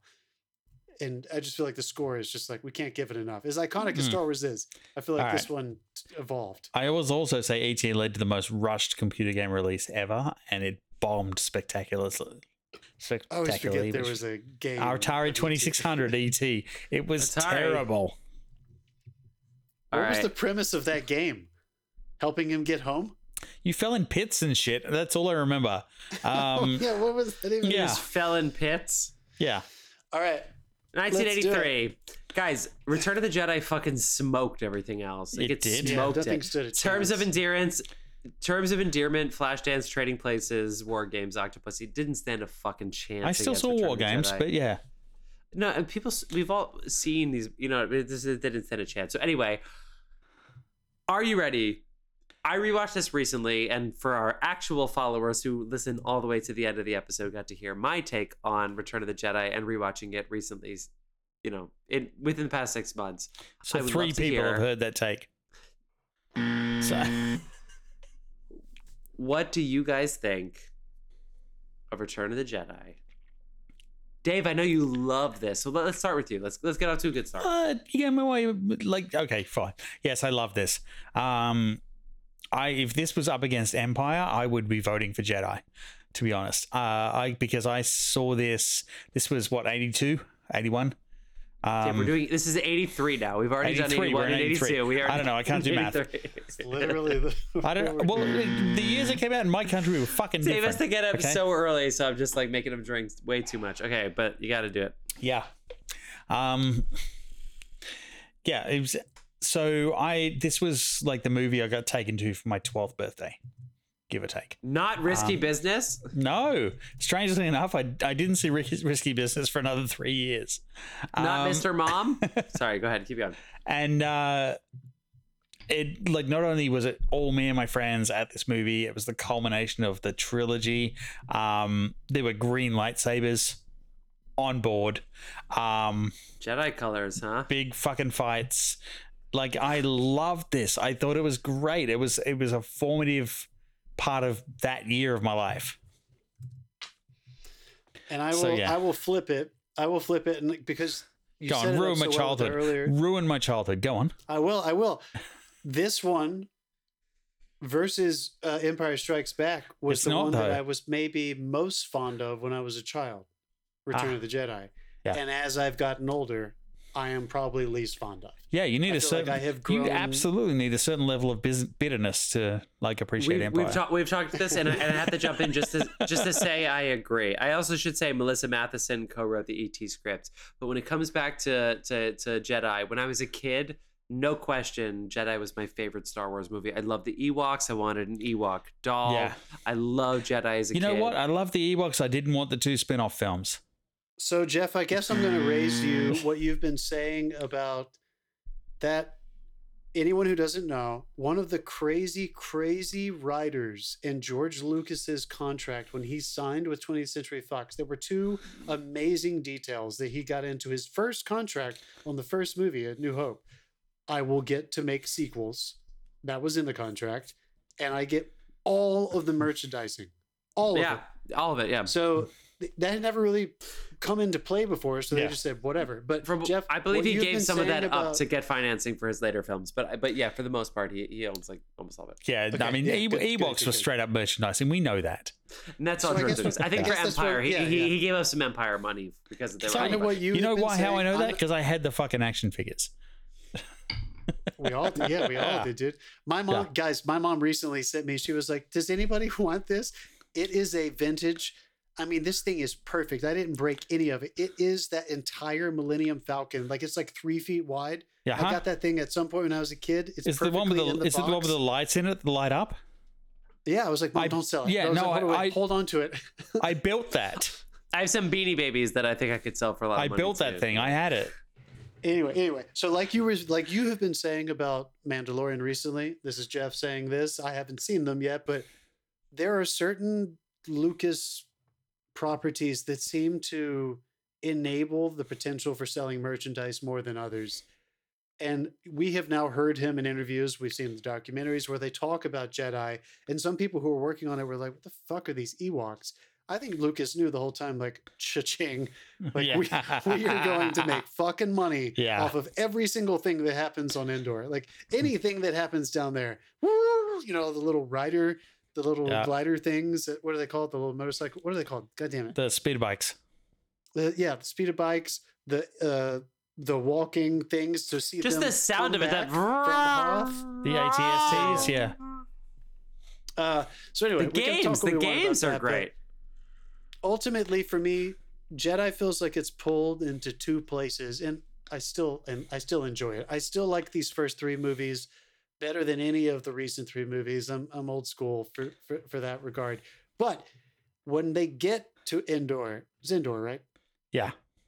when they get there i feel like the movie turns into two different movies. You have some of my favorite aspects of the entire first three trilogies which is where luke goes. Uh-huh. because the darkness of what happens with his storyline, where he goes to confront Vader, his last chance to visit Yoda with the death of Yoda, everything in the throne room, I feel like that is one movie. That is like the adult version of the film. And I love every aspect of that. I love thematically what's happening. John Williams' music in the throne room is fucking amazing. And nobody can ever hum that music because it's not quite as catchy. But there's all the dark choruses. It's just, it's fucking fantastic the confrontation, the lighting, that classic shot of Luke split in two. I mean, there's sister, sister will help. All these wonderful, dark, Yeah. really really twisted, uh, you know, elements that get presented are completely juxtaposed by the the romp that is happening on Yeah. Endor with Han Solo and Leia and all the others, where they're like kind of. It's a comedic tone. It's a completely different thing, and clearly they meant to do that on purpose. But I think for me, that is as I've gotten older, why Jedi is just a sillier film overall because of that. And there's just a part of me that can't take it quite as seriously as I take the first two. Mm. I have to agree. I mean, I already talked about this on the show, but the fact that most of what they're doing on the moon, which is very important, is essentially opening the connection so that Luke can do what he has to do on the ship. So it really all comes down to that. What we don't get is the intergalactic war that I was trying to set up, which honestly, I think fucked the prequels and it fucked the new movies. Because I think both of them had to reconcile. Well, how do we have the war that we've been telling people we would have? And we didn't have in Jedi because we didn't set it up we we knew in Jedi it was going to be Luke, and then now we knew Vader was his dad, and then um the the the Emperor. So we Yeah, knew we it was to we knew the three of them. Yeah. We we knew we needed to resolve on that, but we didn't realize that because that the stakes of that were so high, we didn't need the Empire to battle the rebels. We just needed that. And so to make that happen, you had the Endor gate needed to be open or whatever that whatever they did in that little secret thing. And it, it was just a bummer that it, it became this sort of like psychological like you should be on the dark side. No, you should be on the light side. And they they do have a fight, of course, but mm. it seemed to be this little philosophical difference between the two of them. And and I, I really think this could have benefited from an end game level like battle you know, not to give Endgame too much credit, but I but they tried to do that in episode nine because they were like, fuck. We, we did eight of these goddamn movies. We did the prequels. We did the the the the, the eight, seven, and eight, and we still aren't giving the people the fucking intergalactic. How do we big do this? Oh, I got it. She's a Palpatine, and the Emperor never died, and that just fucking created Let's out of go. literally Yeah, nothing. no, um, And so- no, no, didn't so, work. so back so back to Jedi. Even though as a again as a I completely agree. As a kid, it's exactly what you want. Yeah. You want that little battle on Endor, and Endor, Endor, ah, oh, fucking man, I was whatever the fuck, yeah, the moon on the moon, and It's then Endor. you want and then you want the the conflict between Luke and his dad and the Emperor, and you want that. Ultimately, the stakes don't live up to what they set off to do. They set off for the international battle, and they just they didn't deliver it, and it, it bums you out as an adult. That's what I would say. All right. The well, opening's let's- great. We didn't talk about that at all. Oh yeah, The opening on where is Tatooine? dude. is that- yeah, it's it's on Tatooine. Yeah, the the poor fucking Rancor operator, the puppeteer behind I wanted to that. ask you guys a question. I Yeah. wanted to ask you guys a question because I have genuinely wondered this since I was a child. When did they build the other Death Star? The the when they when did they begin building it and During how much- Empire, it was happening during It- Empire. that's fuck and they I feel like that was Jeff to your point like that's the kind of thing that unfortunately like logically I needed to them just address how they could have done that so quickly just so I could stop thinking And about it. again, why Well, did they they do got the why did they have the Death Star? At least in the, at least in seven, eight, nine, they at least pretended like well they wanted another Death Star because because eight Yeah. nine they just turned a planet into a Death Star. Star that was in seven for the most part. At least they did it because they wanted to wipe out all of the rebels or anybody sympathetic to the rebels. In Jedi, they didn't establish that. So we have this other Death Star, and they wanted to they wanted to kill people, but it was like they didn't really know who, who was it. Just these fucking bears on this moon. No, they Or- just oh, held the shield. theoretic- That, that, that was where the shield Exact- generator exact- was. Exactly. So what I'm saying is, if you have it. this Death Star, we, we need this Death. We we need to know.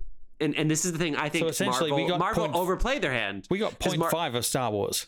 Marvel didn't have overplayed their hand Yeah. because Marvel said they're going to blow up the planet too soon. And so all of a sudden it was like, okay, for how many movies are people going to try to blow up the planet? Because if it was just Thanos, then at least we knew what we were building towards. I want to build up Nor- North America. I want to blow up this place, Yeah. whatever. In, in in Star Wars, th- it was like we need this other Death Star. Why? For something that's going to happen after this, and it's like no, no, no, no, no, no, no, no. I need to know. I need I need you to know that there are a million people that are coming, and you need to kill them now. And they didn't do that. That's what I think. How did you guys feel in the new releases in the late 90s about the ghosts of other Jedi's added to the very end? Oh Jedi? shit. Okay, yeah. you had to go there. yeah. I didn't mind it. I didn't mind seeing them. I enjoyed seeing Qui Gon. And who else did we see? Was it just Qui Gon? Was he the only one added? No, they changed the guy who was originally um Vader? no, uh yeah, who originally who was originally Vader, they changed it to um Hayden Christensen. That's right. Yeah. Yeah, that Yeah, was the that was the big point of contention. At that point, he hadn't earned it. Now he has. Um, I'm I'm 100 percent behind it now. Um, but yeah, Jeff, to your point, unless, and I'll shut the fuck up after this. I, I like everything you're bringing up about how like these bigger picture political issues, and I, I feel like to, to Lucas's credit, with the the revamps of one, two, and three, when he eventually made them with all with way too many special effects, he did try to put a lot more precedent, not precedent, a lot more weight and focus and energy toward building up a gigantic political climate. And then eventually the the actual application of what that looked like militarily and stuff with Yeah. leading into the clone wars He wanted Ma- he wanted those Mad about- Men to about blend into his story, like you know, like the actual Yeah. like slow pace, like you know. so you he was like into Star this- Wars Ron DeSantis. Jesus Christ, Jeff, David. All right, All right, well, guys. So we I, kn- we I know have where- a we know feeling I where- know where we're going. Yeah, yeah. I'll vote first since I did last time. I'm going Return of the Jedi. I'm kidding. I'm going ET. ET for 1982 versus 1983 all the way. That is a very strong vote for that. Dave. You go first. You know, you know, you know what I'm gonna say, so I'm trying to drag it out. What are you gonna say? No, because once I answer, this game is fucking over, Dave. So I'm He's trying to be ET nice. for sure, dude. It's ET. I didn't say a single negative thing about ET, and I've only said negative things about Jedi. And Dave, except for I liked it as a kid, and I wanted a teddy bear. And Dave's like, "What are you gonna choose?" You did say only negative things about. I was Jedi. yeah yeah. Guys, I saw. I'm telling you, I saw You this recently, and I was like, drink. "Oh my god, this is so I said different." I love the throne throne room, dude. Dude, I yeah no, I'm uh, I'm leaning towards Jedi. All right, good, good, good. We have. I like when we have some, you know, so we don't all line up on one thing. But we're still majority rules here, so we're still going with ET. It's moving forward. Sorry, Dave, sorry, Dave, ET's got to move on. All right, folks. That means There's still for the two Star Wars movies years- left on. yeah, yeah. yeah. That means for 1980 versus 1981, we are going with uh, Empire Strikes Back. 1982, 1983, we are going with E.T. So E.T.. moving forward, you will hear those titles again once we finish the entire fucking round of uh, Versus every something decade. else. Yeah.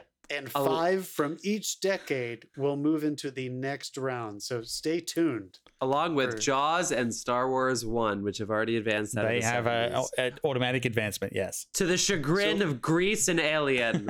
they have advanced, and The Omen. So I let mean, me- I mean let me Alien I preview- can accept. If it was Aliens, I'd have a I'd have a point of contention here. All oh, right. James Cameron, you're coming Don't at get. James Let me in there, yeah. Let me preview for the next episode. That is 1984, 85, and 86, 87, right? Yeah. Yes. 84 is going to be Ghostbusters Wait, that be 19. that be Temple of Doom? Hmm. It did. You said that when we looked this up, dude. It, it Yeah. beat the shit out of it. Yeah, Yeah, it not even really did. Close. Like Wow. twice as much. Yeah. So, so Ghostbusters 1984 versus Back to the Future. 1985. Back to the motherfucking future. wow, that's tough. That's one- I'm gonna be so Fuck. fucking conflicted. That's so annoying. It's gonna be Yes. fun. 1986. The second round in our next episode will be 1986's Top Gun, Oh, year of my birth, versus 1987's way above the rest. Beverly Hills Cop 2. That's Oh right. We, we have 1987's Beverly Hills Cop 2 versus 1986 Top Gun. oh my Uh, god, that's fucking yeah, so funny. stay I tuned. can't wait. Come at us. Watch those movies. Enjoy yourself. Get your popcorn. Have a little too much to eat this summer. Don't worry about Yeah. the bathing suit. Pop some butter popcorn and enjoy yourself. Thank you so much, film fans. We appreciate it. We always finish with a quick. This has to be quick because this is a long episode. Yeah. This quick has to be round quick, you guys. of what you've been watching. Dave, what have you been watching? What have I been watching? I watched Pearl finally. And? Um, I thought it was okay. I think I liked uh, X better, to be honest. Um, I liked X a lot. Can't wait to see Pearl. Can't wait to see the next. You haven't the- seen it and you buzz me. And I also watched uh, my second attempt at watching Bodies, Bodies, Bodies. And I've made it another half hour through. Can somebody please tell me when this gets good? Oh, David. David, David, David. John, what have you been watching? John has been watching. The other night I watched um, Hitchcock's The Man Who Knew Too Much, the re- the second one with Mm. Jimmy Stewart and Grace Kelly. Fucking, I, lo- I, I really love that movie. Cool. Um, and I also watched Andrew Dominik's Killing Them Softly. I had never seen Oh, that. cool. before. Do you Yeah. I never, no, that? I never saw it. But I, no, I remember it coming out though. Much more interesting Andrew Dominik than the trailer made you think. It's not just Brad Pitt playing a hitman in some regular standard crime drama. It's a Nice. weird filmmakery kind of movie. Cool. And then I, I finished Better Call Saul, and I have started catching up on um, Barry. I haven't watched any of that Hmm. really, so I'm catching up. I only watched the first couple episodes years ago. And then Jeff and I, I think both have started um, White House Plumbers. So I'm in. I'm caught Yes. up into So episode. it's a three. li- It's little- it's a little also- I weird, forgot, but I like forgot it. to mention last time. I'm also three weeks into, uh, three episodes into Twin Peaks: The Return.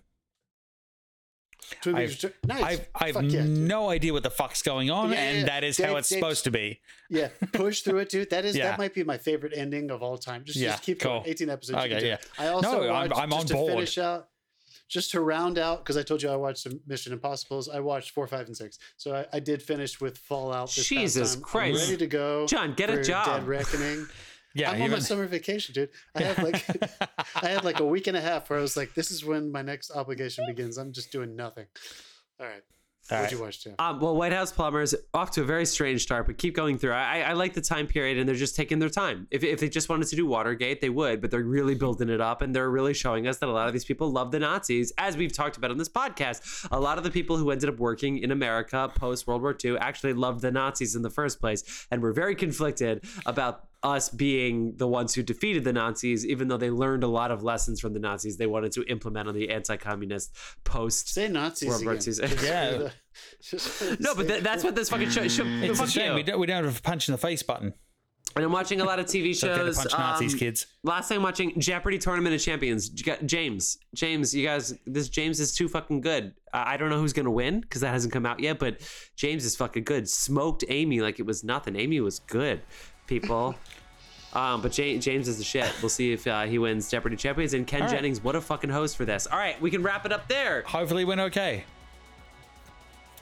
Come, give us shit, people. Let's go. Come after us. Yeah, Say this fucking yell at episode. us. Call us. just fucking- Call us and tell us what you we think. We just we just eliminated fucking Raiders of the Lost Ark and Return of the Jedi as two of as the best blockbusters Yeah. of all time. I want you to come at us. Yeah, tell us what's wrong with us.